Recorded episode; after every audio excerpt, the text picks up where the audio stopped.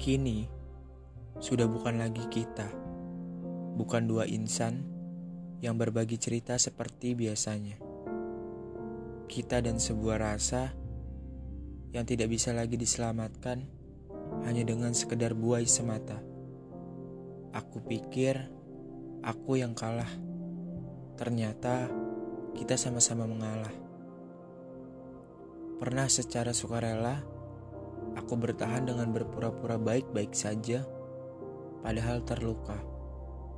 Serasa semesta telah berkonspirasi untuk berusaha menyadarkan dan juga memisahkan.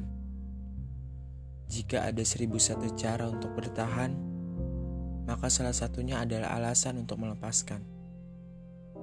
Kita yang tidak bisa setara, kamu yang memegang andil, tapi tak adil menentukan akhir, mendahului sang pemberi takdir.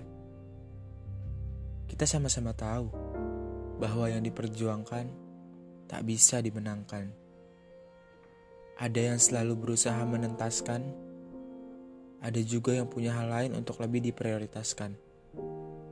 Sudah selesai tugasku. Berkata semoga bahagia dan baik-baik saja adalah doa yang kuaminkan. Maaf dan terima kasih adalah pengakhiran dengan makna yang lebih besar dari sekedar rindu yang berdebar.